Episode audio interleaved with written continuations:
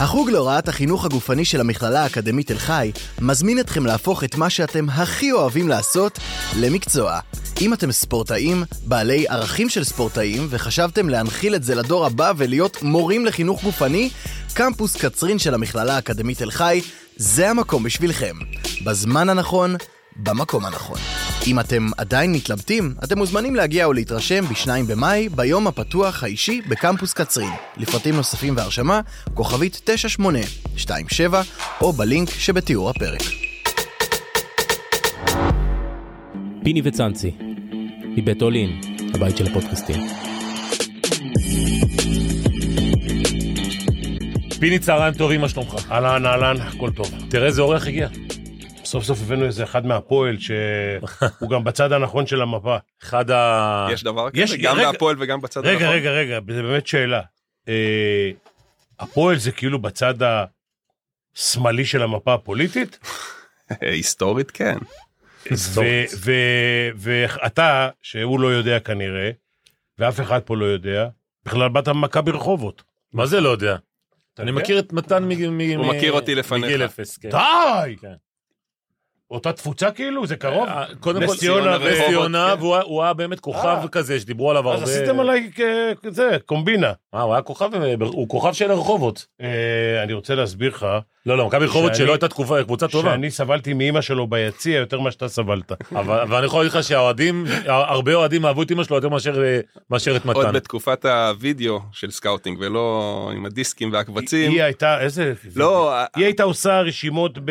לא, הייתה באה עם זמבורה. אריק שיבק, נכון. בא- ב- ב- בתחילת הקריירה ברמת גן, אז היה, אתה אתה עושה scouting בסיבוב השני, אתה רואה את המשחק של הסיבוב הראשון, לא היה ערוך וככה בשלב הראשון, אז היא הייתה עם האצבע ככה לוחצת, ובאיזה אחד הריפליים הראו אותה, אז אריק הריץ אחורה ועוד פעם.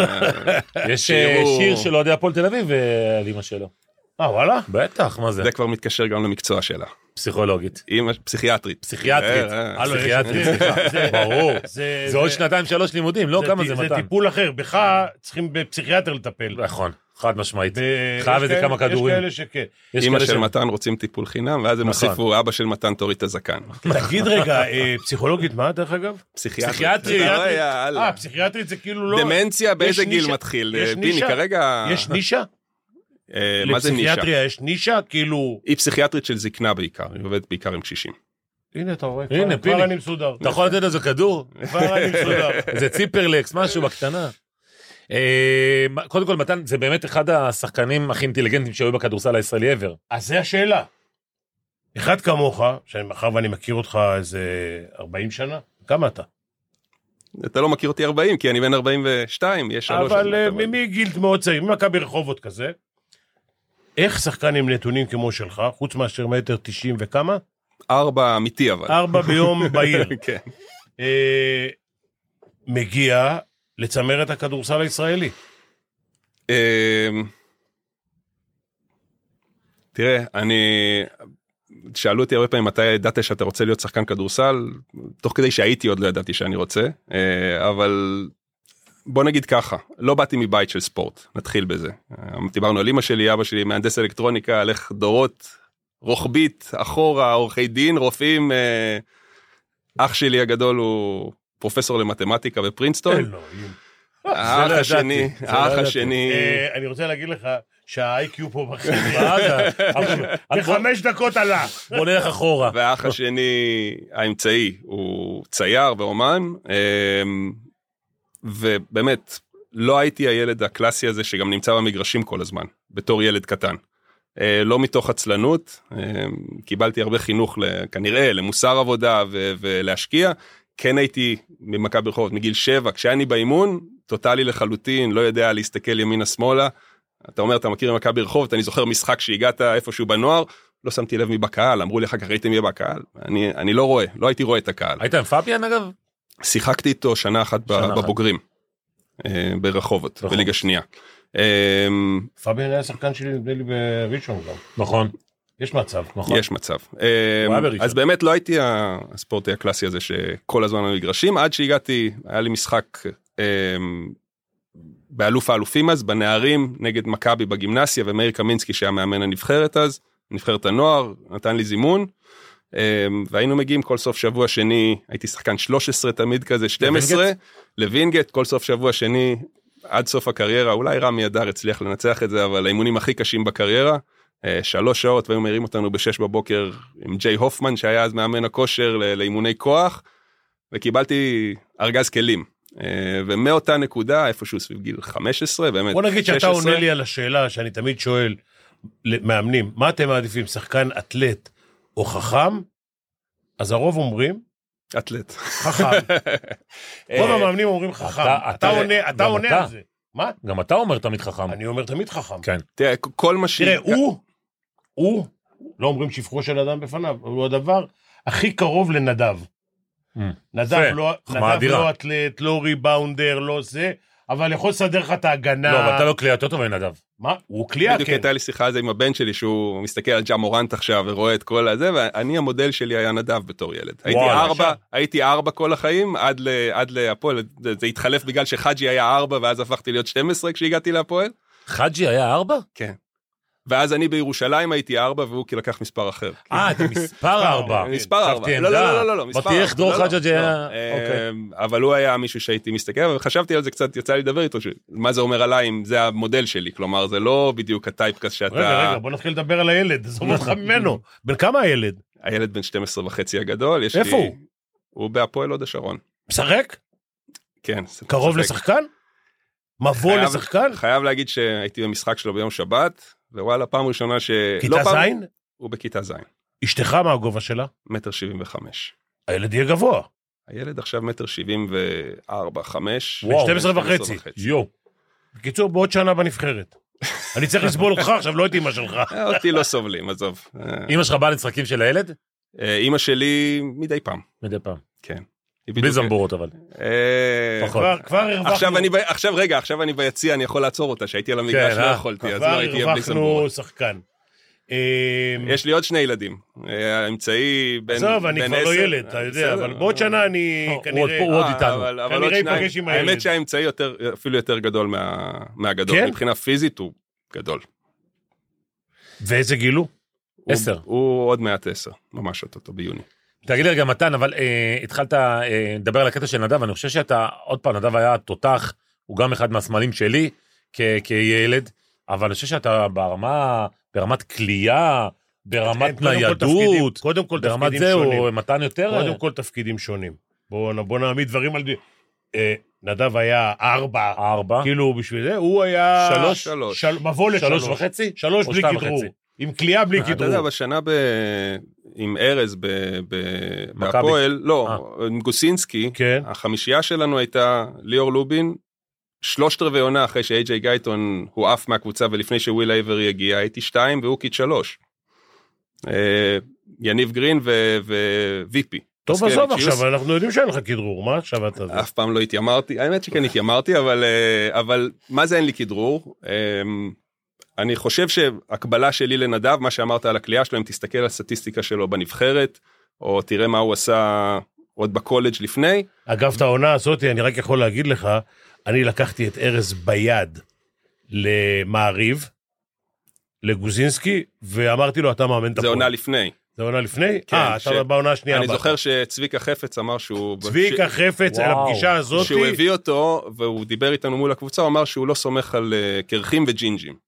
אתה יודע אז למה? אמרו לו למה על ג'ינג'ים? אני יודע. אז, אז הוא אומר ג'ינג'ים הטמפרמנט וככה הוא אומר ולמה קרחים? כי אולי הוא היה פעם ג'ינג'ים. ג'ינג'י. גדול ענק כן. אה, אז, אז אני לקחתי אז את ארז לצביקה חפץ לב- לבית מעריב, ו... וסידרתי את העניין. וואלה בקיצור, הוא סבל את ארז בגללי.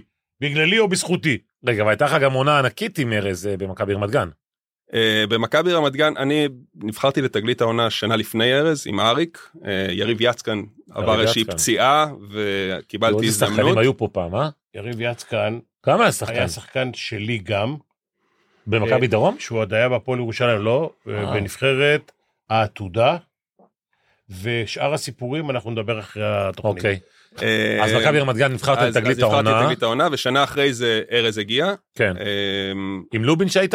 עם לובין. זה היה שנה עם איזשהו גם כן מאבק של ארגון השחקנים אז אה, אותה פרשה שהיה אז עם מיילס סיימון וכל כן, הסיפורים כן, היו כן. כבר אה, כבר היה הסכם על שני זרים ובוסמן והם ביטלו את ההסכם בסוג של ביטלו את ההסכם ו- והתחילו חלק מהקבוצות להחתים שני זרים ושני בוסמנים. Mm.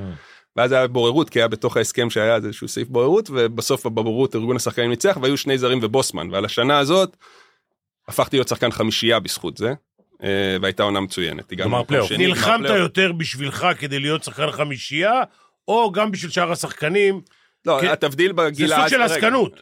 ש- אתה יודע מה, בוא אתה לא נפתח, שם. בוא נפתח את זה רגע. לא, אני לא, הנה. אני לא קורא לעצמי זה המטרה, עסקן, לפתוח. אבל, אבל אה, בשלב ההוא, בתור ילד בן, אה, אה, עשרים? מצחיק אותי היום, הייתי שותף למאבק בתור ילד, אני ישבתי בבוררות אז, בתור ילד בן 20, שלא הבנתי, אתה אני זוכר את הפגישה באיגוד, עוד זה לא היה מנהלת, ואני מגיע טעון כמו ילד, ואיך שנפתח הפה, שתקתי כל הישיבה, כי היה לי ברור שזה, העולם מונע מאינטרסים בסוף, ו- וזה זה פשוט לא, לא רלוונטי הטיעון שאתה תבוא ותגיד שם.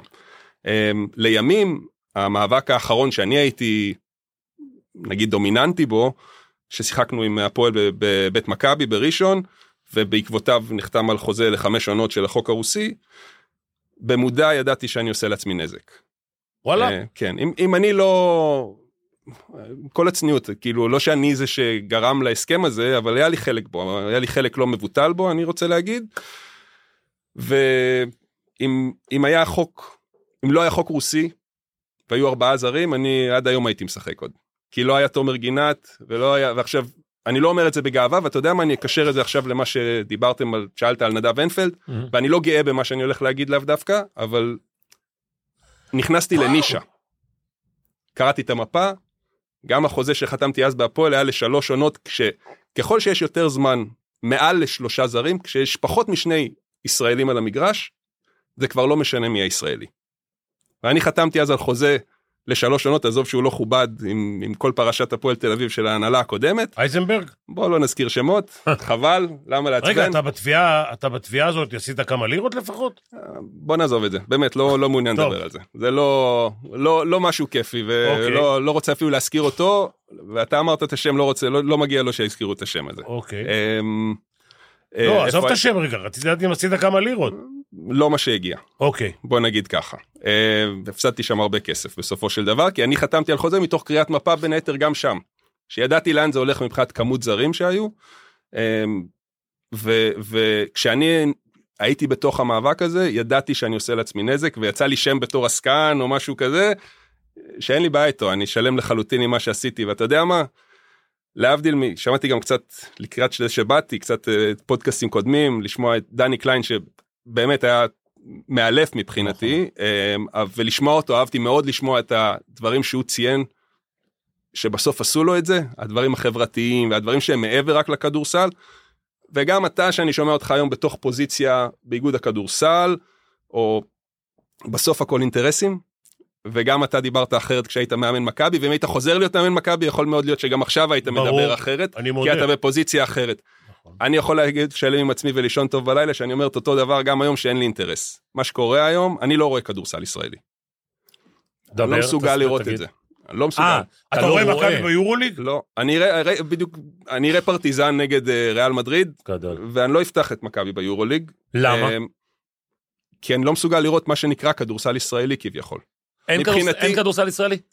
תראה, רגע, בוא- בוא- רגע, רגע. פרטיזן, גם, יש שם אמנם כמה סרבים, אבל גם כן הרוב הם... אה, בפרטיזן, היורוליג, היורוליג, ב...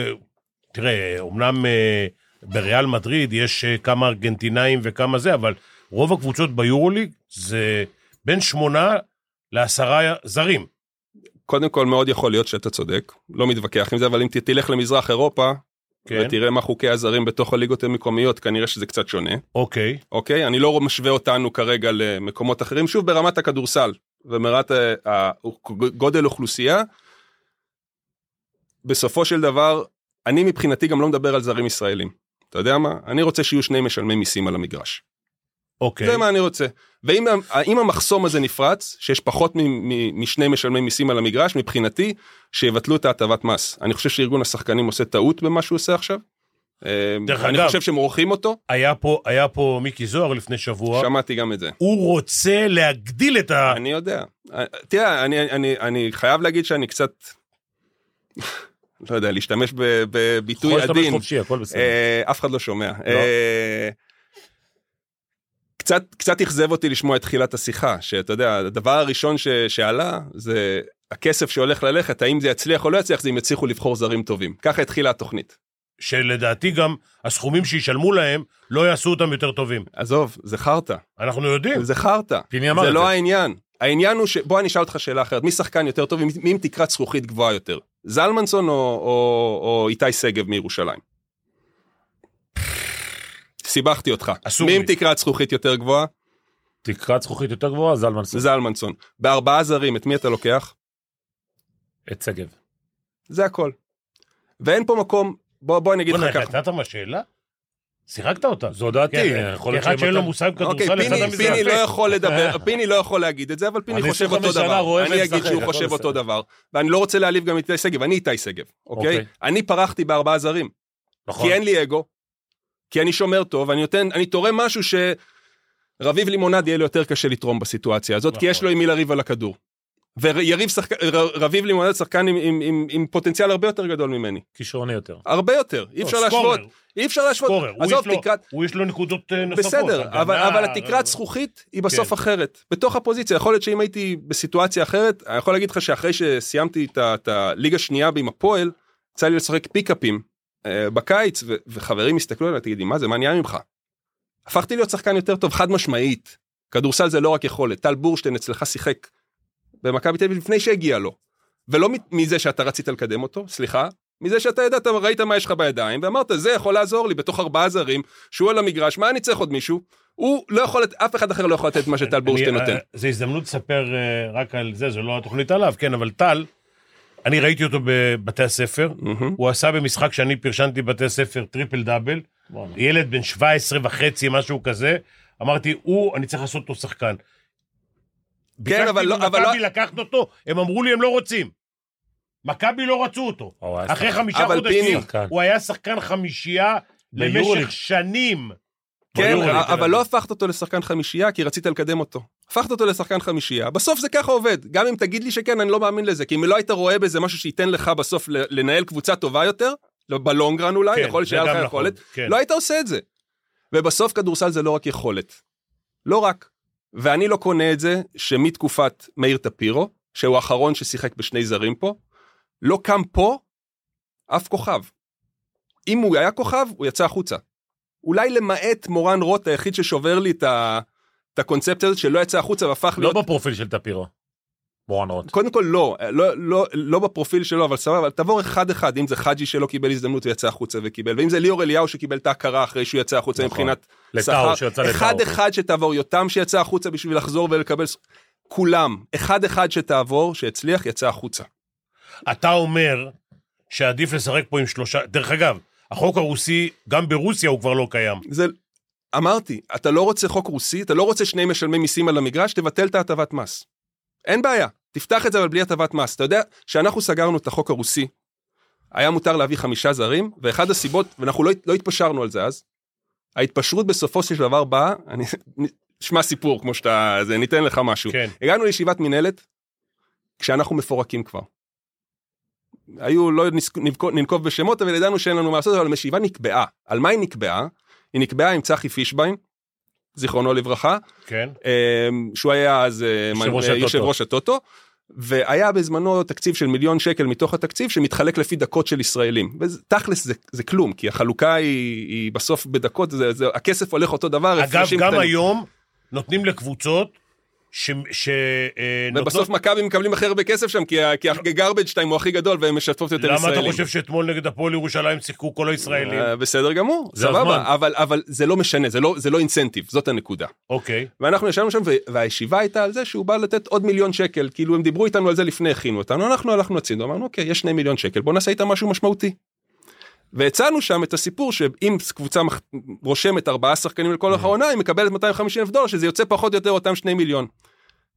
ולא דיברנו על זה שאנחנו הולכים להציע את זה, ואיך שישבנו מולו והתחלנו להציע את זה, שמעון קלט מהר לאן זה הולך, ובגלל זה אני חושב שעכשיו קצת מורחים את ארגון השחקנים, אני מתנצל, אבל זה מה שאני חושב, כי כשברגע שהוא הבין שהוא הולך להפסיד 250 אלף דולר ביחס לאחרים, הוא התנפח עלינו, והאמת שלא ידעתי מי זה צחי לפני, אני, אני יכול להגיד שהערכתי אותו כל כך על המהלך שהוא עשה, הוא שם עליו יד ואמר לו, ברגע שהוא קלט אותו מתלהם על זה, הוא- או הוא הבין מנסה, שזה- הוא הבין שיש פה שיש משהו, משהו. ותכל'ס זה באותו כסף, ואולי הוא באמת יכול לעשות משהו ו- ושלוש או ארבע שנים, שמונה או תשע קבוצות החתימו ארבעה זרים. והרבה שחקנים ישראלים קמו על זה. אחר כך התחילו המתאזרחים ומשחקים ואיך לעשות, ושוב, זה מס. תבין על מה אני אומר לך. 250 אלף שקל, שנייה. עכשיו, רק אני אשלם, רק להשלים כן. את זה, 250 אלף שקל גרם לזה שיביאו פחות זר, כי זה המס. נדב. אה, נדב. מתן. תקשיב. מתן, אח שלי זה נדב. אח של נדב. מתן, תקשיב. לא, אח אמיתי זה נדב. כן, כן, היום, משחקות פה שש קבוצות, או אולי אפילו יותר, בליגות אירופאיות, שמשחקים בהם יותר מארבעה זרים. אחד, שתיים, לא יודע, לא משנה כמה זה. שאלה היא, אם אנחנו רוצים להתמודד בחו"ל, אנחנו צריכים להשוות את עצמנו. השנים כן הכי אתה טובות, אומר- השנים הכי טובות של הכדורסל, נכון, תגיד לי, הוא השתנה, היו עם פחות זרים. אוקיי? ובסוף, יכול להיות שזה איזשהו אה, אה, משהו שצריך להיות ארוך טווח, ואולי בהדרגתיות להגיע לשם. בסוף אתה צריך, הוויכוח נע סביב האם יש מספיק ישראלים או אין מספיק ישראלים. ואני חושב שזה לא ויכוח נכון, זאת לא השאלה. השאלה היא מה אתה רוצה שיהיה.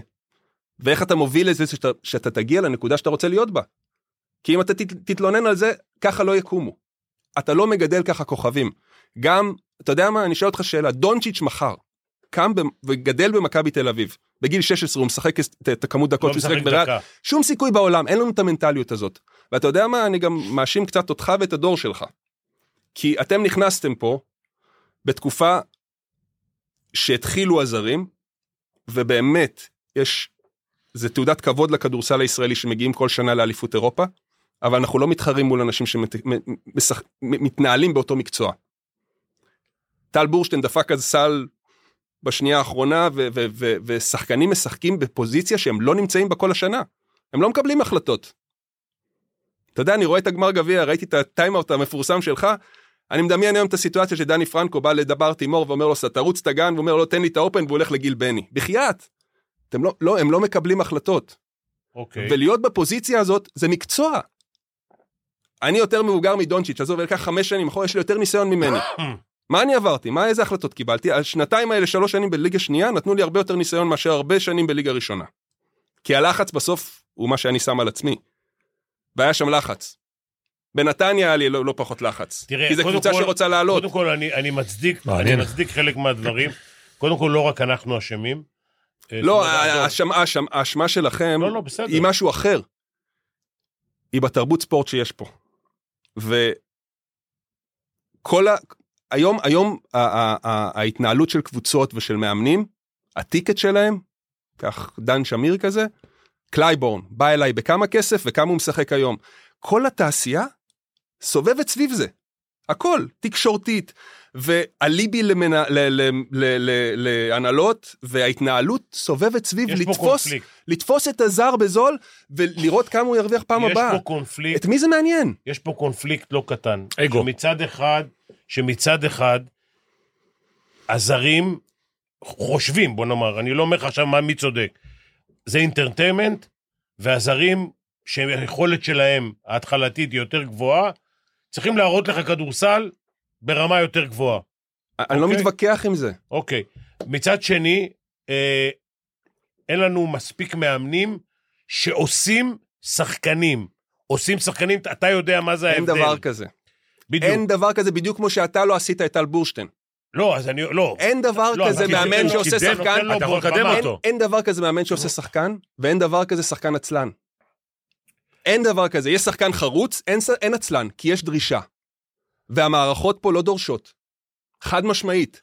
לא, זה יודע מה? השתנה. דיברתי, זה השתנה לא, קצת. לא דורשות. התרבות שיש סביב, אני, אני אומר לך שאני הייתי על המגרש בסיטואציות שעלו ילדים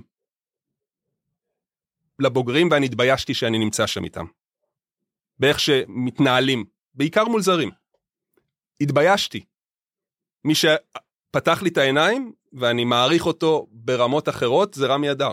לא האמנתי, עם כמה ש... אתה יודע, אנחנו, אנחנו בכיינים, אנחנו איכסה כשחקנים הרבה פעמים, ו, ו, ואני יכול לבקר גם את עצמי בהמון דברים. אבל בתלונות שאני מתלונן פה עכשיו כביכול, לא האמנתי כמה אפשר לדרוש אותו דבר מכולם. וזה לא קיים היום, פיני. לא תשכנע אותי אחרת, וזה לא משתפר. מחליקים על דברים, ואתה יודע טוב מאוד על מה אני מדבר, ומגיעים שחקנים ביום שישי בבוקר אחרי שהם יצאו ביום חמישי, מסטולים לאימון. ו- וזה עובר, וזה איכסה, זה לא תרבות ספורט. אני עליתי עם ילדים שהתביישתי שהמאמן מפליק את הכדור, מרים ביניים. מפריק, מפריק. מפריק, סליחה, פאפי לימד אותי את זה, זה מפריק נכון, זה מפריק. מילה זה. משפע, כן, מפריק, כן, תפריק את הכדור. שפע. מרים ביניים והשחקן לא קופץ, והוא אומר לו קפוץ והוא לא קופץ עוד פעם, ואני התביישתי. והוא המשיך לשחק אחר כך באימון. יש דברים שאתה לא, יש פה תרבות ספורט שלא קיימת. אתה יודע מה, בספרד כמה זרים יש? הכי הרבה אולי? אתה יודע שבספרד הדקות של המקומיים והנקודות הן הכי גבוהות באירופה למרות שיש שם הכי הרבה זרים. יש שם תרבות ספורט אז איך אתה אחרת. התמודדת עם זה? זאת אומרת, אתה היית, כן באת מתרבות אחרת, ברמה האישית שלך, איך התמודדת עם ה... עם. אז אמרתי את זה? מקודם, קודם אמרתי את זה מקודם. כן, זה מה שאני אומר, אמרתי את זה מקודם. אני לא גאה בזה, אבל נכנסתי לנישה. ידעתי את הפוזיציה, ידעתי מה זה אומר, מה אני צריך לעשות בשביל לייצר קריירה, ואני אני גאה בקריירה שעשיתי, אז אולי יכולת לעשות קריירה בתוך- גדולה יותר אפילו. חד משמעית, אני, אתה יודע מה, מדברים על, אני אקח את זה למקום אחר, מדברים על, על הנבחרת שלי, על הנבחרת עתודה, אמ, שכביכול הצלחה, למה היא הצלחה? כי כולם הפכו להיות שחקני רוטציה. אבל אם אתה תעבור שחקן שחקן, וגם טל בורשטיין, מה, עם עליו וכל החבר'ה האלה? עם אוחנון ואורי יצחקי ויניב. גרין, ואפיק ניסים? אם אתה שואל אותי מימשנו פוטנציאל, רחוק מזה. וואלה. רחוק מזה. כדורסל זה לא רק יכולת, ובסוף, להיות בפוזיציה ובמשקל סגולי בקבוצה, הפעם היחידה ש, שהרגשתי שאני במשקל סגולי מעבר לליגות הנמוכות, היה בתחילת השנה שלי אה, עם דן שמיר. והייתה לי עונה מדהימה. איפה? בירושלים. בירושלים. אוקיי. המשחק, זה היה בכל משחק עם התשע שלשות, הייתי שם עם ממוצע של איזה 70 אחוז לשלוש, על שמונה זריקות למשחק, על השישה שבעה משחקים הראשונים, ונפצעתי. יש משמעות ל- ל- לזה ששמים עליך. לא יעזור כלום, ככה מגדלים כוכבים בסוף. ואין פה כוכבים, כי לא שמים על אף אחד באמת. אין קבוצה, תגיד, אני ועודד קטש, עזוב, עזוב אותי, אני, אני כאילו, אני בא בפוזיציה של שחקן אפור כביכול, אז יגידו זה לא אתה זה, לא אבל... כזה שחקן אבל- אפור, סתם אבל- מנ- אבל- אבל- משנמך את עצמך. עזוב, אין לי בעיה עם זה. זה לא, זה לא בא מתוך איזשהו זלזול בעצמי או, או צורך בכבוד, זה לא, זה לא העניין. העניין הוא שאני והוא לא עשינו, שמעתי את עודד הרבה פעמים מדבר על זה שזה המקצוע הכי טוב בעולם, וזה זה באמת ככה. כדורסלן או מאמן? כדורסלן, לא מאמן, אני לא מקנא באף מאמן שהיה לי לאורך הקריירה, ו- ולא תראה אותי. דרך אגב, גם. זה מפתיע אותי שלא הלכת לכיוון הזה. כי... כי היית שחקן חכם, אתה היית יודע, מאמן. אתה מבין כדורסל, נכון. עברת מאמנים, מה? הלכת אם- להיות... אה, אם... בוא, בוא נגיד ככה, קודם כל היום אני תזונאי ואני אני, אני מסדר את לגמרי, המזון בבטן, נו. אני לגמרי, לגמרי במקום שהייתי הייתי רוצה להיות בו, כן? אה, לחלוטין, מאוד מאוד נהנה ממה שאני עושה. אה, לא חשבת, לא חשבת פעם להיות מאמן? נתתי רישיון לכמה אנשים חזקים למנוע ממני את זה, בוא נגיד ככה, אה, וואלה? בהתחייבות שאני לא, באמת לא קיניתי באף מאמן שהיה לי לאורך הקריירה, אני חושב שזה מקצוע נוראי. אוקיי. בוא נגיד ככה, המשוואה שה... עכשיו הוא מספר לי את זה. אה, אתה מבין? היית בא אליי קודם. אה, ה- ה- ה- המשוואה שהאחריות עליך, אבל השליטה לא באמת בידיים שלך, היא קשה. יותר גרוע זה שזה בידיים של אנשים שאמרת מקודם, שבאים מסטולים אבל לאימונים. פה, פה, פה הביקורת הכי גדולה שלי, כלפי המאמן. כלפי המאמן. איך אתה לא עושה פעולות ששמים... את- הרבה מאמנים פועלים מתוך הליבי, מתוך רצון שיהיה להם הליבי, ולא מתוך רצון להצליח. כי אם אני הייתי עכשיו רוצה להצליח, אז הייתי מנסה, ל... הייתי, בסוף זה לנהל. לנהל אנשים. ואתה לא יכול לנהל ככה אנשים, ובגלל זה הכדורסל שלנו בין היתר לא ממריא הלאה. יש אנשים, באמת, זה שמצליחים לעלות על, פעם אחרי פעם לאליפות אירופה, זה תעודת כבוד ענקית לכדורסל הישראלי, כי אנחנו לא עושים את אותו מקצוע כמו שחקנים שאנחנו מתחרים נגדם. וצריך להבין את זה. אנחנו בסיטואציה אחרת ומתעלים כי יש אופי באמת טוב לשחקן הישראלי. למרות כל הביקורת, אנשים שעובדים אבל מאוד מאוד ההתנהלות היא לא רק קשה. של המאמנים, היא גם של אלה שבעלים של קבוצות. אבל המאמנים צריכים לחנך אותם, הקבוצות. צריכים לגדל ביצים. כן, אבל אתה ולחנך יודע- אותם, אבל אתה נכון. יודע טוב מאוד שהוא, שמי שמנסה להרים את ה... הוא קצת נהיה יותר, יותר חכם, בוא נאמר, או מנסה לעזור, לעזור, הוא כבר לא שם. בדיוק. אבל תראה, סתם, פיני... למרות שאין פיני- מספיק, למרות שאין מתן, מספיק מאמנים. פיני, אתה יודע, אנחנו חברים והכל, אבל מבחינתי הוא המאמן הכדורסל הכי גדול שהיה פה. מבחינתי. אני משוב סבור. אבל גם כשרס שהיה מגיע שיכור לאימונים, הוא יודע, אתה אומר לנהל, לפעמים זה חלק מניהול אבל. אני לא אומר, תקשיב, אתה בוא? אבל שרס היה בא והיה אומר לי, אני לא יכול להתאמן. כן, בסדר. אבל זה חלק מניהול, אתה מבין? זאת אומרת, אדריאן גם הוא... פלג'ר היה מגיע ביום שישי והייתי שומר עליו בנהריה והייתי חוזר למרכז, הייתי אומר, פלג'ר זה השמאלי. ההוא שירה מהכיס. הייתי אומר לו, היית אייפי, מסתכל. אייפי, יעצרו אותי בדרך, אני אתפס על שכרות, כאילו. אני נושם אותך, בחייתק. אה, אבל, אבל אה, גם בתוך ניהול יש, יש, יש גבולות ויש מקומות להתכופף. נכון. יש פה דברים שנפרצים. באמת, כאילו, פיני יודע על מה אני מדבר, אני מעריך שגם אתה יודע. מה אני, על מה אני מדבר. תשמע, אתה יודע מה הכי יש גרוע? פה תת תרבות. רגע, עזוב, תרבות, תקשיב. אני לא מדבר של והיא אמריקאים. נוסדה, היא נוסדה על דור המאמנים שלכם, אני מצטער שאני אומר את זה. בסוף, הרצון לנצח גבר על הרבה ערכים. אבל זה מכשיל אותך. בוא נגיד ככה, בבחירה, אם בחרת לא נכון, אתה נכשל. אין כזה דבר, אני יודע בדיוק באיזה קבוצות לא הצלחתי, אני אגיד יותר גרוע, נכשלתי, כי הבחירה של השחקנים לא נעשתה, או שהשלמתי איתה, ולא נעשתה על ידי, ומנהלים שאין להם שום מושג בכדורסל, והם חושבים שהם המציאו את הכדורסל, הם הביאו את השחקנים. אבל אבל אומר לך מתן אבל- שאתה אבל רוצה אתה רוצה יודע מה, אז. אני אני אתן לזה אתה תגיד לי, זה פרשנות שכאילו אחרת. ויתרת? אני אתן לזה פרשנות, לא, אני אתן לזה פרשנות אחרת. יש פה משהו שמתחבר למה שאמרת על, על המנהלים. זה החלק מהתרבות ספורט, כי אתה נמדד על, אפילו על, לא על עונה, על חצי עונה, על כמה משחקים. איזה חצי נכון. בכדורגל זה יותר. חמור. אין בזה כלום. בכלל, אה, אה, זה המציאות גם, כן? אם אני עכשיו יוציא אקדח ואנסה לירות בך ואני אחטיא, אני אקבל רק ניסיון לרצח, אבל עשיתי אותה פעולה. נכון. מה זה משנה התוצאה?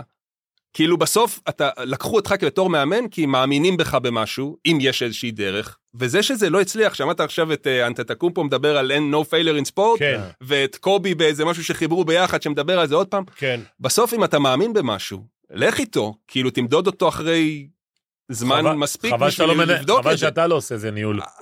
לא, באמת אני אומר, תשמע, יש, אתה יודע מה, למשל הפועל ירושלים בכדורגל, אני יכול לתת לך כדוגמה, הם, הם כאילו מאוד דומים למה שאתה אומר. זאת אומרת, גם, גם הקטע הקהילתי, וגם קטע של מאמן, שכל הזמן תפטרו, תפטרו, והשאירו אותו, והנה עכשיו עשו פלייאוף עליון. זאת אומרת, יש אגב, קבוצות, אני לא בטוח שזה לא מדיניות של אורי אלון, יכול להיות. מעל ה... אני לא יודע מה... אני לא יודע מי מנהל שם את העסק. אורי אלון הוא, ה- בוא נגיד, עובדתית- המשקיע הגדול ביותר. עובדתית, המאמן שם ארבע שנים. נכון. וזה עובד. אבל זה גם תלוי ב... אני לא רוצה להגיד לך שזה. תלוי גם במאמן, אבל תראה, אני אימנתי ב- לפחות בחמש קבוצות למעלה מארבע שנים. ארבע שנים. הנה, מתי היית מאמן מצליח? זאת אומרת, בסדר, מבחן אבל לא התוצאה. לא דור- נולדתי זה גם- מאמן זה גם מצליח. דור אחר אבל ה- הדור שלכם יש יש כמה מקבילים אליך שעשו בר- לא ברמת הישגים אבל ברמת משך כן, דברים דומים כן. כי זה, זה דור אחר שנכנס בתוך ולכן אני מאשים גם נכנס בתוך נישה של ואקום מסוים של עלייה מסוים של חבר'ה איכותיים עם הצלחות ויצר פה תרבות והתרבות לדעתי אה, מת, מתנצל על מה שאני אומר בהרבה דברים רקובה. מה. מה נגיד הכי רקוב מבחינתך? בראייה לאחור, בפרספקטיבה כזו, ככה. תראה, זה ערכים, זה. ערכים. בוא, אני. מבחינתי? ספורטאי, ספורטאי כן. זה דרך חיים, נכון. אוקיי? וכשאתה לא מתנ... יש שחקנים שלא ישנים כמו שצריך, שלא מתנהלים כמו שצריך, אין, אין, אין בכלל, אין מקל וגזר, אני אין אגיד כלום את זה מולם. יותר קיצונית, הוא אומר את זה בעדינות. תקשיב. זה אחד הדברים, היום, דרך אגב, כל נושא. של האנליסטים הוא הרבה יותר, אה, ברמה הרבה יותר גבוהה מאשר לפני 30 שנה. עכשיו, אנחנו היינו שואלים את השחקן, אתה מעשן? אתה, אתה שותה? הוא אומר לך, אני? מה מה פתאום?" פתאום? וגם שאתה יודע, ושאתה יודע שהוא ואתה כן. אחרי, לא, אם אתה לא יודע, אתה אחרי שבוע יודע. נכון. ואם אתה לא יודע אחרי שבוע, אז מישהו אומר לך מהקבוצה... הבעיה היא אבל שאתה יודע ואתה לא עושה עם זה כלום. זאת בעיה. זה העניין, זה, זה העניין, אתה לא שולט במה הוא השאלה- עושה, אתה שולט אבל איך הוא השאלה- עושה אצלך. השאלה, התקציבים אז היו שונים. השאלה אם אתה בכלל מס- יכול, מסוגל להחליף שחקן. ששחקן... זה לא להחליף, למה צריך להחליף? להעיף. אתה יודע, לא, מה, לה- אתה לא, תגיד לו, תפסיק לעשן?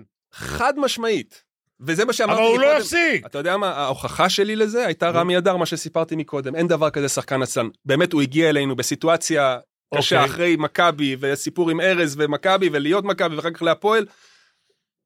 הוא הגיע בסיטואציה מעורערת שלו, הכי רעה שיכולה, כן. אני חושב שהוא היה יכול להיות מישהו שמתאים להפועל בא- באופי שלו. וזאת הייתה הקבוצה הבוגרת שלי, אני חושב, הכי רעה מבחינת אופי, מה שהיה שם.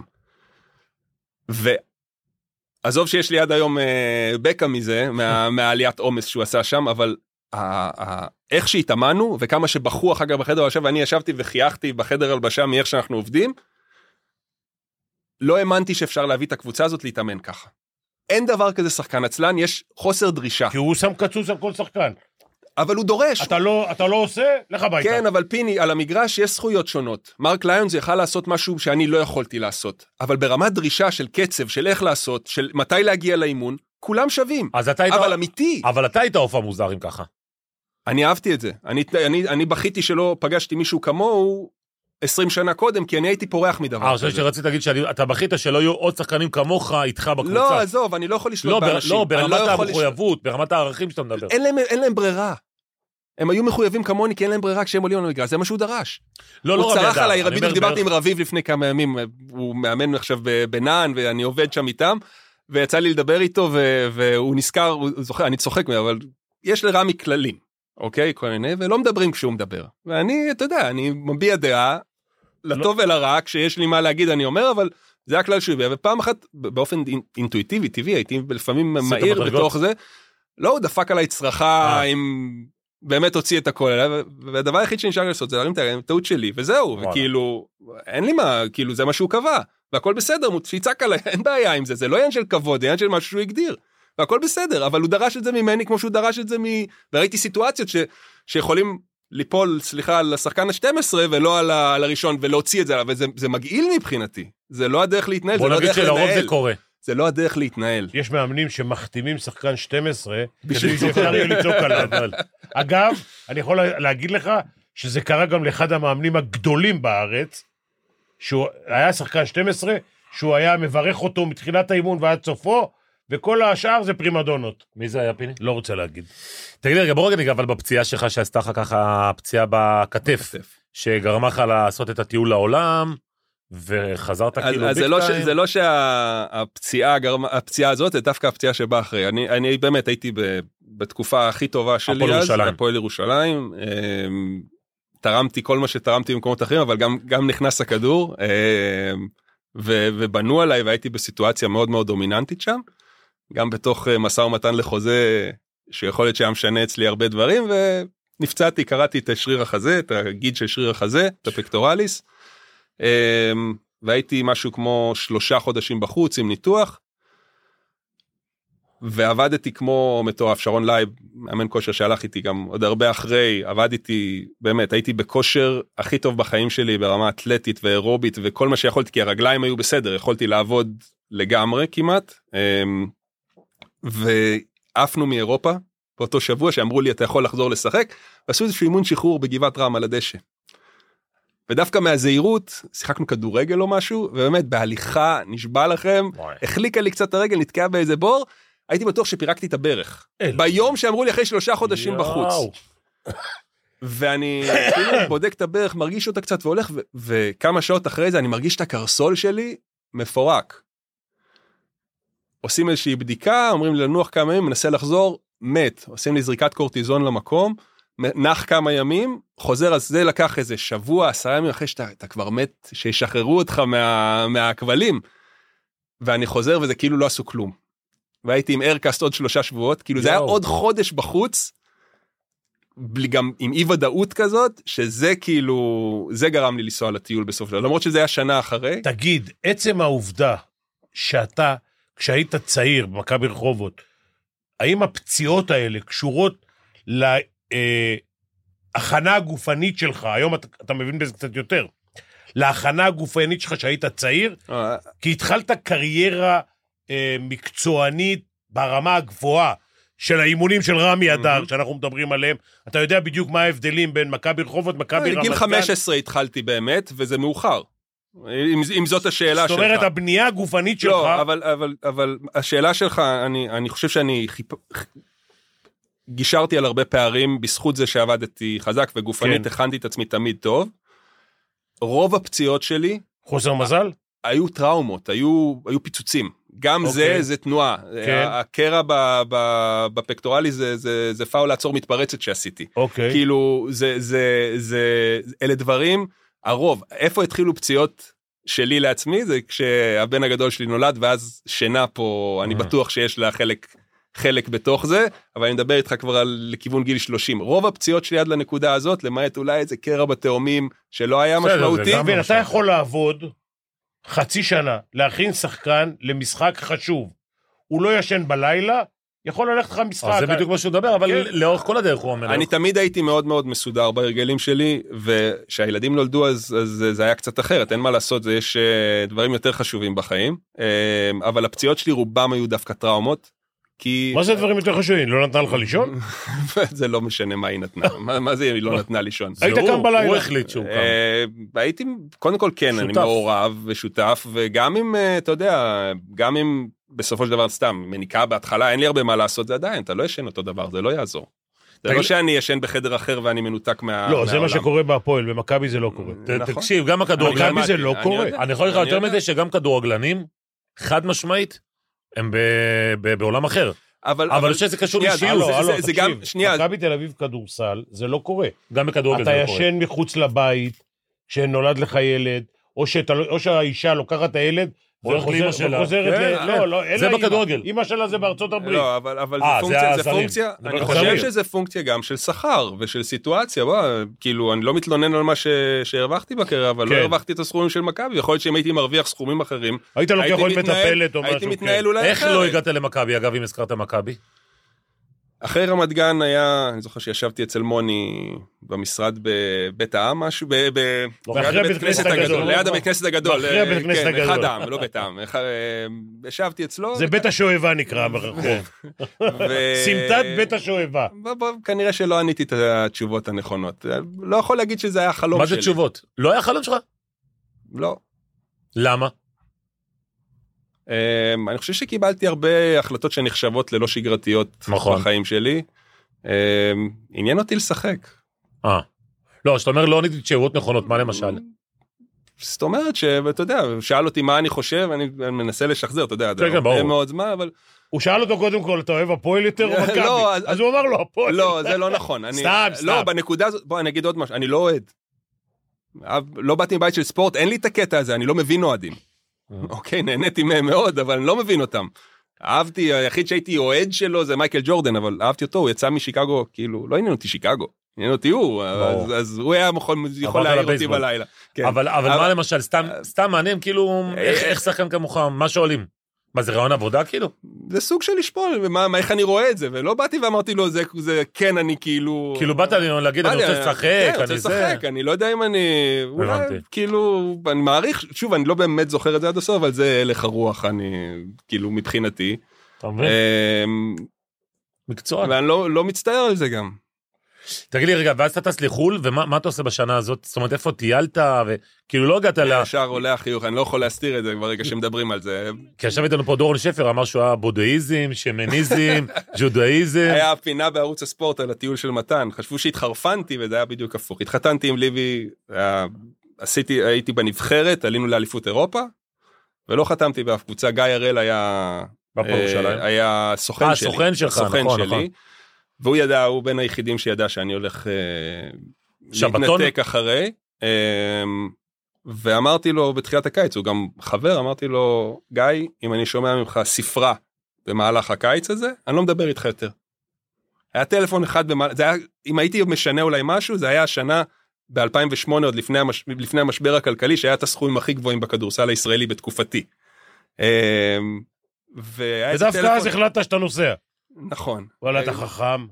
איך אמרתי- לך. שהוא חכם, תגיד לי? לא, אבל לא, להפך, אז בשנה הזאת הרוויחו את הסכומים הכי גבוהים, אז אחרי כבר היה איזושהי ירידה מסוימת.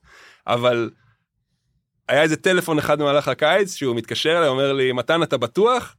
אמרתי לו, גיא, אם אני שומע ממך ספרה אחת, אני לא מדבר איתך יותר. אני לא יודע אם הוא זוכר את זה, אבל, אבל זה מה היה.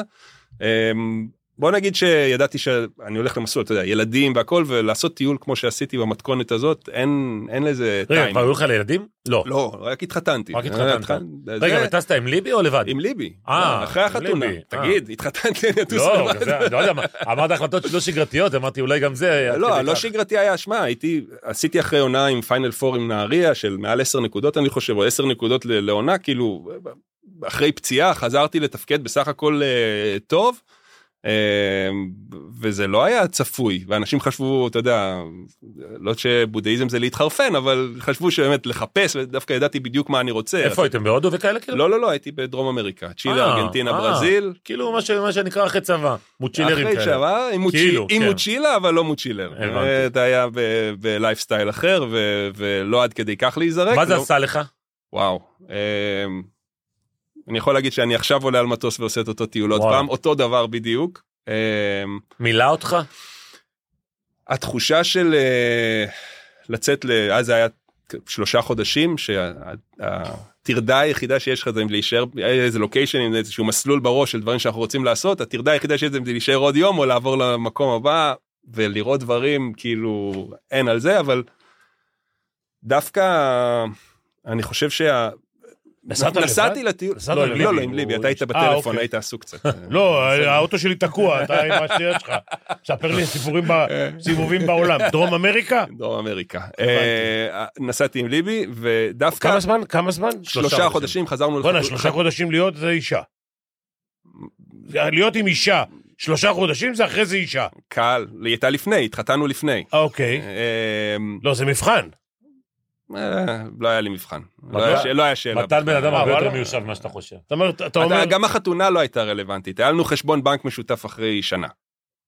כאילו זה מה שהיה משנה כבר, די, זה היה גמור הרבה לפני, והתחתנו אחרי ארבע שנים. אז הבנתי. זה- זה- זה סתם, הילדים זה באמת משמעותי. החתונה... רגע, ואז שאתה חוזר מה- מה- מחו"ל, לאן אתה לאן אתה עובר? אז אני חוזר מ- חוזר מחו"ל. היא בסך הכל היא היחידה שהסכימה לקחת אותו. בדיוק. אה. הוא לא הטיפוס אני קל, שלא זכיתי, תחשוב. אני אני לא- יודע לא שהוא לא. טיפוס קל, אני מכיר אותו, אבל הוא כן, אני מאוד אוהב אותו. אה, מה אתה מסתכל ככה? הכל הוא בסדר. תותח, מה? אני רק אומר לך. אני מכיר היא אותו. היחידה שהסכימה אני מכיר את. הטוב ואת הרע, הכל בסדר. כן. חזרתי אה, ועוד חשבתי קצת מה, אני עושה ולא הייתי סגור על זה שאני חוזר לכדורסל ואז יצא לי לדבר עם ליאור לובין שהיה עוזר מאמן של אה, עודד בשנה של האליפות אה, בגליל בגליל. והוא אמר יאללה בוא להתאמן. ובאתי להתאמן איתם. אני זוכר שחזרתי נסעתי איתם בדרך ואחרי אימון אחד אני חוזר חזרה. אני לא זוכר איזה מספר הוא היה אבל שאלתי אותם מי זה לא ראיתי כדורסל או כלום מי זה הבריין רנדל הזה. אה.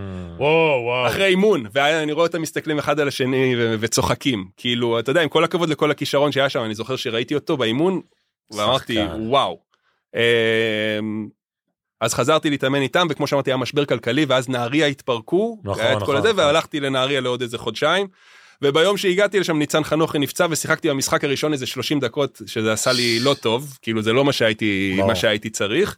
אמ, וסיימתי עם העונה הזאת ו- ו- וידעתי שאני רוצה ללמוד אמ, זה היה לי ברור. ואז בעצם הלכתי להפועל אה, והתחלתי ללמוד בפקולטה לחקלאות אה, תזונה. אמ, מה, פקולטה בבית דגן? ברחובות זה שלוחה אה, של ברחובות. העברית זה כן, כן. לא פשוט התנאי קבלה מאוד קשים וואלה. לתזונה מאוד מאוד קשים. עשיתי את הפסיכומטרי שלי בעונה בנהריה לפני. כמה קיבלת? 600, 756. לא, 680 פחות או יותר, אבל לא עשיתי קורס, כאילו עשיתי את זה, למדתי לבד עם אה, חוברות ו- וזהו. אה, ו- והתחלתי את הלימודים, ואני לא יודע, אל תשאל אותי איך, אבל השנה השלישית נניח זה היה לשלב את זה ביחד, שארז הגיע עם הבלקנית, זה היה טירוף מוחלט, אין לי מושג, את הסטאז' עשיתי תוך כדי סדרת פלייאוף עם הפועל ירושלים, וואלה. לא הרבה יודעים את זה, הייתי מגיע כל בוקר לבית חולים ובערב בורח לאימון בוקר וחוזר ונוסע בערב לא, למשחק בירושלים. אמ, ואני חושב שדווקא מה שהחזיר לי את ה... בסוף בסופו של דבר נסעתי כי כי נמאס לי מהשגרה והיו הרבה דברים שדיברתי גם פה עליהם שקצת עשו לי פחות טוב. וכשחזרתי לשחק אמנם ליגה שנייה וליגה ראשונה אני חושב שמה שהכניס אותי דווקא לפרופורציות ומאוד מאוד חזרתי מאוד ליהנות מכדורסל. זה דווקא הסביבה של הס- הסביבה הסטודנטיאלית פחות הטיול שמילא אותי. אה, פתאום לראות פתאום להעריך את זה ממקום אחר של לראות את החבר'ה לידי מה הם צריכים לעבור ואיזה זכות יש לי גם להרוויח את מה שאני עושה וגם לעשות את מה שאני עושה בדרך וואלה. הזאת וגם השנים הראשונות של הילדים שזה באמת אפשר אפשר לגמרי להיות איתם להבדיל מעכשיו שזה הרבה הרבה הרבה יותר עמוס. אה, נתן לי לעשות אני תמיד אומר את זה גם לעצמי ברגעים קשים של כל מיני דברים אחרים. על, על זה שעשיתי פעמיים את אותו מקצוע ופעם אחת נהניתי ממנו פעם אחת לא ככה שהתפאורה בסוף זה לא העניין, זה איך אני, מה איך אני? חווה אותה. כמה אחוז היום הלקוחות שלך הם אה, מהכדורסל וכמה הם מחוץ אז, לספורט? אז אני, אני בשלושה כובעים. אמ, מבחינת התזונה, עיקר הלקוחות שלי הם, הם ספורטאים צעירים, זה, ה, זה הכיף שלי, אני ממש ממש אה, נהנה מזה ו... ו... זה ממלא אותי גם הצד של לשפר וגם האלה שמגיעים במצב דווקא קצת פחות טוב ושינויים שם פשוט להפוך לילד את החיים אין על זה ו- וככה אני מרגיש. אמ, אגב, ספורטאים גם, זאת אומרת, ספורטאים חוץ מכדורסל? גם, גם בעיקר כדורסל אני מן הסתם כי זה אוקיי. מה, שמגיע אליי בעיקר אבל אבל לא רק. אמ, יש גם טניס יש גם כדורגל אמ, אני פחות ב- בענפים משקליים אני, פח, אני גם לא אוהב את זה כלומר מה, ג'ודו וכאלה כאילו? כן כי אני קצת קשה לי עם זה ברמה הערכית עם מה שעושים שם סביב משקלים ו- והורדות משקל לשקילות ודברים כאלה זה קשה לי להתחבר לזה ברמת ה... היית צריך לבוא איתי לאוטונה ב-2004, היה שם, אה, מ- אני אגב ג'ודאי כל החיים שלי. אבל היה שם אה, מתאבק, קראו לו גוצ'ה צ'יצ'שווילי. הוא היה אלוף עולם. הוא הגיע ב-2004 לאתונה כמי שאמור לזכות במדליה. אוקיי. עכשיו בג'ודו, ג'ודו? פעם, לא, בהיאבקות אה, יווני רומי. פעם ג'ודו היית נשקל באותו יום, אוקיי ואתה מגיע חלש. ואתה מגיע הכי חלש בעולם, ואתה מתרס... ואתה מתחיל לאכול וזה, ואתה... זה לא, לא, ב- לא זה בריא. נורא, זה לא, לא בריא. וקשה אבל להתחבר ללא בריא הזה. ההאבקות, גם, ההאבקות זה היה יום לפני. ופשוט, כמו שאני אומר לך, לקחו אותו שני ז'לובים, הוא התעלף, הוא היה מאולף. כי הוא לא, הוא לא, הוא לא אכל שבוע ולא שתה. הוא בקטגוריית משקל, הוא חייב להיות כן, הוא במשקל מסוים, אז 86 הוא חייב קילוגרם. לרדת, הוא ברגיל שלו הוא בטח 90, או לא יודע, או 90? 90, הוא 100, ו- הוא 100. 100 והוא יורד 15 100, הוא קילו. יורד 15 וואו, קילו.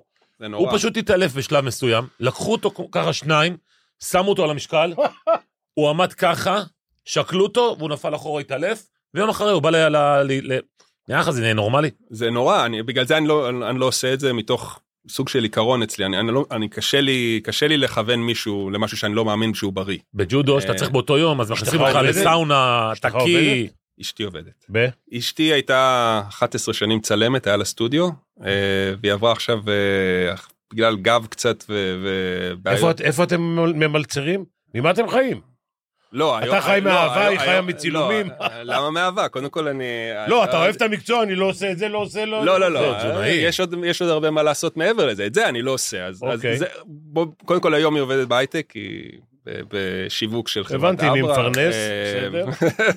לא, לא נכון, סתם. סתם, נו. אה, רגע, תספר לנו על האפליקציה שלך. אז זהו, אז, הכובע השני שלי אני מאמן כושר, אז אוכלוסייה בוגרת שאני עובד איתה, זה אך ורק ביחד עם אימונים, כלומר אני לא מלווה מישהו שלא מתאמן. מאמן כושר אחרי קורס כושר, או- כן, כן, למדת אני מאמן פיזיולוגיה? חדר כושר ועשיתי עוד קורס. לא לא למדת פיזיולוגיה או משהו, אתה מאמן... מאמן חדרי כושר, למדתי, עשיתי את הקורס, עשית קורס? עברתי על עצמי ברמת ניסיון של מה שעשיתי בקריירה, באמת הייתי, הייתי הרבה שעות בחדר כושר, זה היה אחד הטיקטים שלי בתוך, ה, בתוך העבודה שלי, אה, אני חושב שזה נתן לי המון בקריירה, אה, אבל עשיתי שני קורסים שקשורים לצד של האימון. אה, אז כשאני עובד עם אוכלוסייה בוגרת, יש לי חדר כושר לאימונים אישיים וזוגיים. ואני לא מלווה מישהו בצד התזונתי בלי שהוא עושה אימונים מבחינתי למרות שאני תזונאי ואולי אני לא צריך להגיד את זה הצד של הכושר הרבה הרבה יותר חשוב מבחינתי. אה, אמנם הוא לא זה שיוריד אותך במשקל כלומר בסוף לרדת במשקל זה אוכל בעיקר וקלוריות שנכנסות לעומת היוצאות היוצאות לא כאלה משמעותיות ברמת ההורדה במשקל אבל בצד הבריאותי והארוך טווח אין לזה תחליף. אי לכושר. אפשר בלי אי אפשר בלי לעשות כוח וספורט ו- ואירובי ביחד איזשהו תמהיל מה שלהם. מה הבאת אותו לפה? לחזור. שעשו לך מראה. והדבר האחרון שאני עושה והוא תכלס הדבר שממלא לי הכי הרבה שעות אני פיתחתי אפליקציה לליווי תזונתי אני מלווה מחלקות נוער יש לי אה, עשר מחלקות נוער שאני מלווה בארץ כדורסל. בעיקר כדורסל אה, שאני מלווה באמצעות האפליקציה שפיתחתי. מה זה אומר?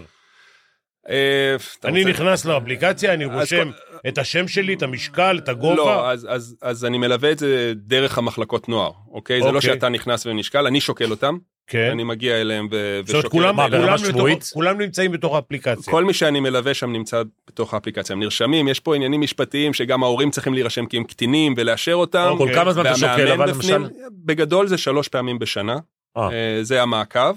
אה, יש בודק את הגרפים וכאלה, עליות, אה, ירידות? בוודאי, עושה מדידה של אחוז שומן, גובה ומשקל, רואה אותם, מציב אותם על עקומות גדילה, כי זה מאוד משמעותי נכון, לראות שהם. מתפתחים כמו שצריך, ולראות מה השינוי, אם הוא, באיזה, באיזה רקמה הוא משתנה, ומה קורה למסת שריר בתוך זה. אה, אבל הרעיון הוא שהם ממלאים שאלונים שמותאמים אליהם, בגלל שהאפליקציה מותאמת לספורטאים צעירים. אה, ואני נוגע שם, אני מצליח לגעת בכל כך הרבה יותר דברים מאשר הייתי, הייתי אפילו מצליח לעשות בשיחה פרונטלית. רגע, אז איך קוראים לאפליקציה? All around player. All around player? אה, שוב זה זה לא מיועד עכשיו למישהו שיוריד אפשר להגיע אליי לליווי ואז, כן. אני, ואז זה מה שאני בא להגיד עכשיו אני אני מלווה באמצעותה כי מה שקרה לי זה שאני לא מקבל לקוחות פרטיים בלי שהם מילאו את השאלונים לפני. Mm. כי השיחה והיכולת שלי לבוא ולהנחות אותם אין כמעט שאלת שאלות. כבר לקחתי מהם את כל המידע היעילות של, את? המפגש היעילות של המפגש היא, כל, היא אחרת לחלוטין החוויה הישונה שלי בתור מטפל אני יודע יש לי משהו שמוליך אותי ואני יודע מה השאלות ששאלתי. ואני יודע לבוא ויש לי זמן עכשיו לבוא ולהסביר גם למה אני אומר את מה שאני אומר ולא רק לראות הנחיות יש כזה דבר בעולם? אני לא מכיר אתה... אין את זה בשפה אחרת. אני לא מכיר יצא לי לחפש יש יש אפליקציות לליווי תזונתי לא לא שמקש, לא שמקשרות ככה אה, את העבודה מול התזונאי איך תכננת את זה? האפיון הוא שלי אני לא המתכנת למרות שהיום אני כן קצת נוגע בעולמות של האוטומציה בפנים עם תוכנות ודברים כאלה שאני זה שממש אה, זאת אומרת, זה משפיע משהו על שאתה יכול להפוך אותו לשפות במשהו בינלאומי, לא? תיאורטית כן לחלוטין אבל אבל אה, באמת שאני אני סטארט-אפ, גם? פה זה רגע, סטארט-אפ רגע, זה- יש פה... זה פה- סטארט-אפ לכל דבר אין מה אני אגיד מה שאני אגיד שאין פטנט? בכלל לא לא אין פה אין פה פטנט אין בדברים פטנט. כל אחד אין יכול פטנטים. להעתיק את זה. כל אחד יכול להעתיק את זה יש פה הרבה ידע מאחורי כי אני כבר עם כמה מאות כמה אלפי ייעוצים ידע רק שעשיתי או גם ניסיון? ידע שהוא ניסיון זה, זה אוקיי. ביחד זה גם דאטה שכבר צברתי וגם ניסיון שלי יהיה מאוד קשה לעשות את זה התוכנה היא מורכבת אני לא אומר אוקיי. שאי אפשר כאילו אבל אין בסוף לך לקוחות מחוץ לארץ, יש לך רק... לא לא לא רק בארץ אה, אני חייב להגיד רק שזה בעברית. זה גם הפשן שלי יש שם אופציה לאנגלית אבל זה הפ... באמת באתי לפה בשביל אני חושב שיש יותר ויותר מודעות לעולם התזונה אבל בפועל בשטח תכלס לא מספיק רחוק ממספיק. ויש לזה כל כך הרבה השפעות כלומר בזכות האפליקציה אני רק אסיים משהו אחד אני, אני לא נוגע רק בתזונה זה גם שעות שינה וגם בדיקות דם וגם סטטוס בריאותי שאני יכול לקבל ולשלול סיטואציות של אלרגיות של דברים שאני יודע שאני לא נוגע בהם בדרך הזאת או לזהות איזושהי פציעה שבכלל המאמן לא ידע שקיימת כי, כי שאלתי אותו ועכשיו זה, זה, זה הוא דיווח לי עליה. או בעיות של שינה או דברים שעולים מתוך זה המון דברים שצפים. איתמר, אני רעב. תיקח בחשבון. תן, אז, אז זה באמת נוגע בהמון המון תחומים שקשה להגיע אליהם בדרך הקודמת שבה היו עושים את הליווי הזה. הליווי הקודם בדרך כלל זה לקבוע איזשהו סרט נע עם, עם הורים ושחקנים ביחד וזה נורא קשה לוגיסטית. ופה יש לי יכולת באמת גם אני עושה את השיחה אחר כך בזום כי מדדתי אותם ויש לי יותר זמן לעשות את אחת הפעמים של הפגישות וגם הנפח של הידע וזה שאני נותן להם אפליקציה עם תזכורות אצלם ביד ספציפית אליהם מאוד מאוד עוזר. הלו, זה כמו תמגוצ'י. אני מפתח הרבה תמגוצ'ים כן. ביחד. גם בזמן שאני יושב. פה אני מתזכר ילדים אחרים בזכות האוטומציה תן- של תן הסיפור. בקיצור, זה ברמה האישית יותר מאשר ברמה... אם אתה תדבר, סתם אני אומר, עם 100 הורים ביחד, זה לא ייתן שום זה דבר, לא אותו דבר כי כמו... אני- כי זה טיילור מייד זה בדיוק הנקודה כן. יש לי נתונים שלו אני יודע באיזה שעה הוא הולך לישון מתי הוא מתעורר לפי הגיל אני יודע מה הצרכים שלו אני יכול לייעץ לו ספציפית. מה, אני איך אתה הוא יודע? אתה- כי הוא הוא מדווח לך? הוא מילא שאלון הם ממלאים שאלונים לפני כל מדידה. אוקיי שלוש הבנתי. פעמים אי אפשר אי אפשר לבקש גם יותר אתה אתה לא יכול לעשות מעקב כזה. זה חלק מהעניין שאלת אם יש דברים כאלה יש MyFitnessPal איזושהי אפליקציה מאוד מצליחה של מאות מיליוני משתמשים. אבל בסוף היא מתעסקת בלהזין קלוריות זה לא הסיפור אני אם אני אתמצת את המהות של מה שאני עושה אני מנצל את החלום של הילדים האלה בשביל לייצר להם הרגלים Mm. וזה החלום שלי וזה מה שאני עושה בכמה אנשים אתה יכול לטפל? זה בדיוק היופי כאן שזה באמת יכול להיות ב scale-up של, Unlimited? של בגדול unlimited זה פשוט עניין של כמה אוטומציה ככל שיש אתה יותר- לבד או יש לך עוזרים? יש עוזרים, אוקיי? אבל בסופו של דבר, אה, הוא ההחלטות. הרעיון הוא, לא, לא, הרעיון הוא, הרעיון הוא לייצר פה בעיקר אוטומציה, אבל מבוסס על, על, על הנתונים אוטומציה אצל שלהם. ילדים. אצל הילדים. כן. אם ילד שלא ישן מספיק, אני יודע להגיד, ואני יודע מתי הוא מתעורר כי הוא דיווח לי, אני יודע להגיד לו מתי הוא צריך ללכת לישון. Mm. אוקיי? אוטומטית. אני יכול להזכיר לו את זה, אם הוא יעשה את זה או לא יעשה את זה, מאוד יכול להיות שזה לא יעזור, אבל זה מה שאמרתי מקודם, אני מנסה לייצר הרגלים, והשלב הראשון בהרגלים זה מודעות. ואני חושב שזה הדבר הראשון שאני עושה, והיכולת פה באמת להגיע למשהו הרבה יותר רחב, ועדיין אני עומד מאחורי הצד המקצועי שלו, אה, הוא משמעותי. הוא כן. מאוד מאוד משמעותי, וזה לפתח מודעות אצל שכבת גיל שלמה, זה, זה, זה באמת באמת משהו שמבחינתי אני רואה בו שליחות. הוא, הוא, הוא שליחות מה, אתה רוצה להכניס. אותו עכשיו להימורים? למה לא? אולי יעשה כמה לירות. מה היה עושה? אני לא יודע אם אני קודם יודע כל, להאמין. מתן, אני אגיד לך ככה, אה, לא לא דיברנו הרבה זמן, זה היה רעיון מאלף מבחינתי. גם נתת בראש למאמנים, אני שמח, סוף סוף מישהו נותן לפיני בראש. למרות שפיני הוא... לא, הוא. גם עשה לא, אותי רעב. זה הכי חשוב. לא היה לי תיאבון עד עכשיו. זה לא בראש, בוא, אני יכול, לא, לא, אני אני- יכול, אני זה יכול גם להבין, אני יכול גם. להבין מאיפה זה בא, זה לא שאני, אבל בסופו של דבר, לא, לא, אני שמח שעשית- אני עצוב על מה שיש פה ברמת התרבות ספורט, אני ואני חושב שיש זה. לזה חלק פה. אני שמח לשמוע מאחד כמוך את זה, אמיתי. אה, בוא תנסה רגע אה, להמר איתנו, אנחנו מדברים על אה, משחק אה, מחר, מונקו, מול אה, מכבי תל אביב, קבוצתך האהובה. אה, מונקו במינוס 2 זה 1.80, אה, פלוס 2, 9, מכבי תל אביב פלוס 2, 1.80. אני יכול מונקו. מה עם ה... אין פה תיקו. תיקו זה פלוס 2, מעל 2. מה? מעל 2. אה, אני אגיד ככה, למרות שמכבי תל אביב אתמול לא שיחקו בשביל לנצח, כן. אני עדיין חושב שביכולת כליאה שלהם, אתמול, הם לא מנצחים את המשחק. מה אתה אומר? לא ראיתי את המשחק אתמול, אה, ראיתי, אה, לא אתמול. אחוזי הכלייה שלהם, שלוש אתמול, אתמול, כן, לא, לא, לא ראיתי את המשחק. אתמול, לא, היורוליג הקודם גם לא ראיתי, ראיתי את ריאל מדריד פרטיזן, אבל אה, רציתי לשאול אותך, שאמרת פרטיזן, ממה אתה נהנה שם יותר מאשר היית רואה את מכבי? אנחנו לקראת סיום הרעיון הזה. הוא פחות סובל, כי כאילו זה לא קטע של ישראל. לא, יש משהו מיוחד, כאילו, בפרטיזן שאתה אוהב לראות, לא או רק בריאל. פרטיזן, גם ריאל. אני חושב שאיכות הכדורסל בסוף באה לידי ביטוי מתוך העקרונות האלה. אני חושב שהעקרונות האלה, מה שדיברתי והערכים האלה, גם במכבי תל אביב שמעתי לא מעט סיפורים. ואני חושב שזה בסוף מקרין, ויצא לי לשחק עם זרים ששיחקו גם בספרד ובמקומות אחרים, אומרים לי מה שקורה פה הוא אחר. ואני חושב שזה מקרין גם על איכות הכדורסל בסוף. אמ, אני יותר נהנה לראות כדורסל לא, שהוא- בארץ אני מבין אותך, אני חושב שאני מכיר שחקנים יותר, אולי זה בגלל זה, אבל אני, אני לא מכיר את השחקנים בארץ, אני לא יודע, מחליפים פה... לא, אי אפשר להזדהות עם הקבוצות.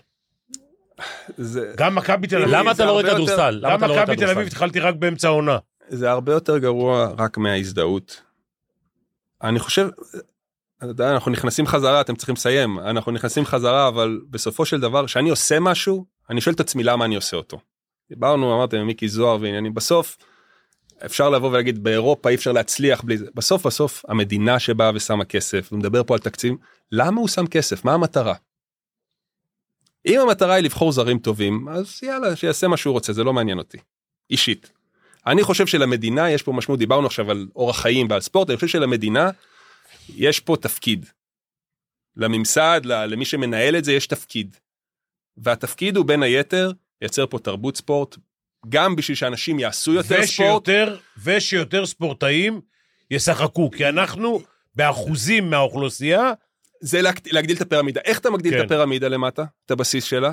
בסוף, עם כל הכבוד למכבי תל אביב, שהיא חשיפה אדירה, אין ספק בזה. אפשר להתווכח אם זה חשיפה ישראלית לא, או היא לא. חלון ראווה, כן. אפשר להתווכח אם זה ישראלי ואם זה מושך הרבה מאוד, כמו שאותי משך נדב הנפלד עם מה שקורה שם מושך, אבל בסוף, דני אבדיה אחד וים הדר אחד, לדעתי, מביא הרבה יותר להגדלה של הפירמידה מאשר כל מכבי תל אביב. מצטער, זאת דעתי, יכול להיות שמישהו לא יסכים איתי, אבל בסוף. אבל בסוף אתה מזדהה איתו. ועכשיו השאלה היא, אוקיי, קיבלנו החלטה מה גורם להגדלת הפירמידה, נניח וזה נכון.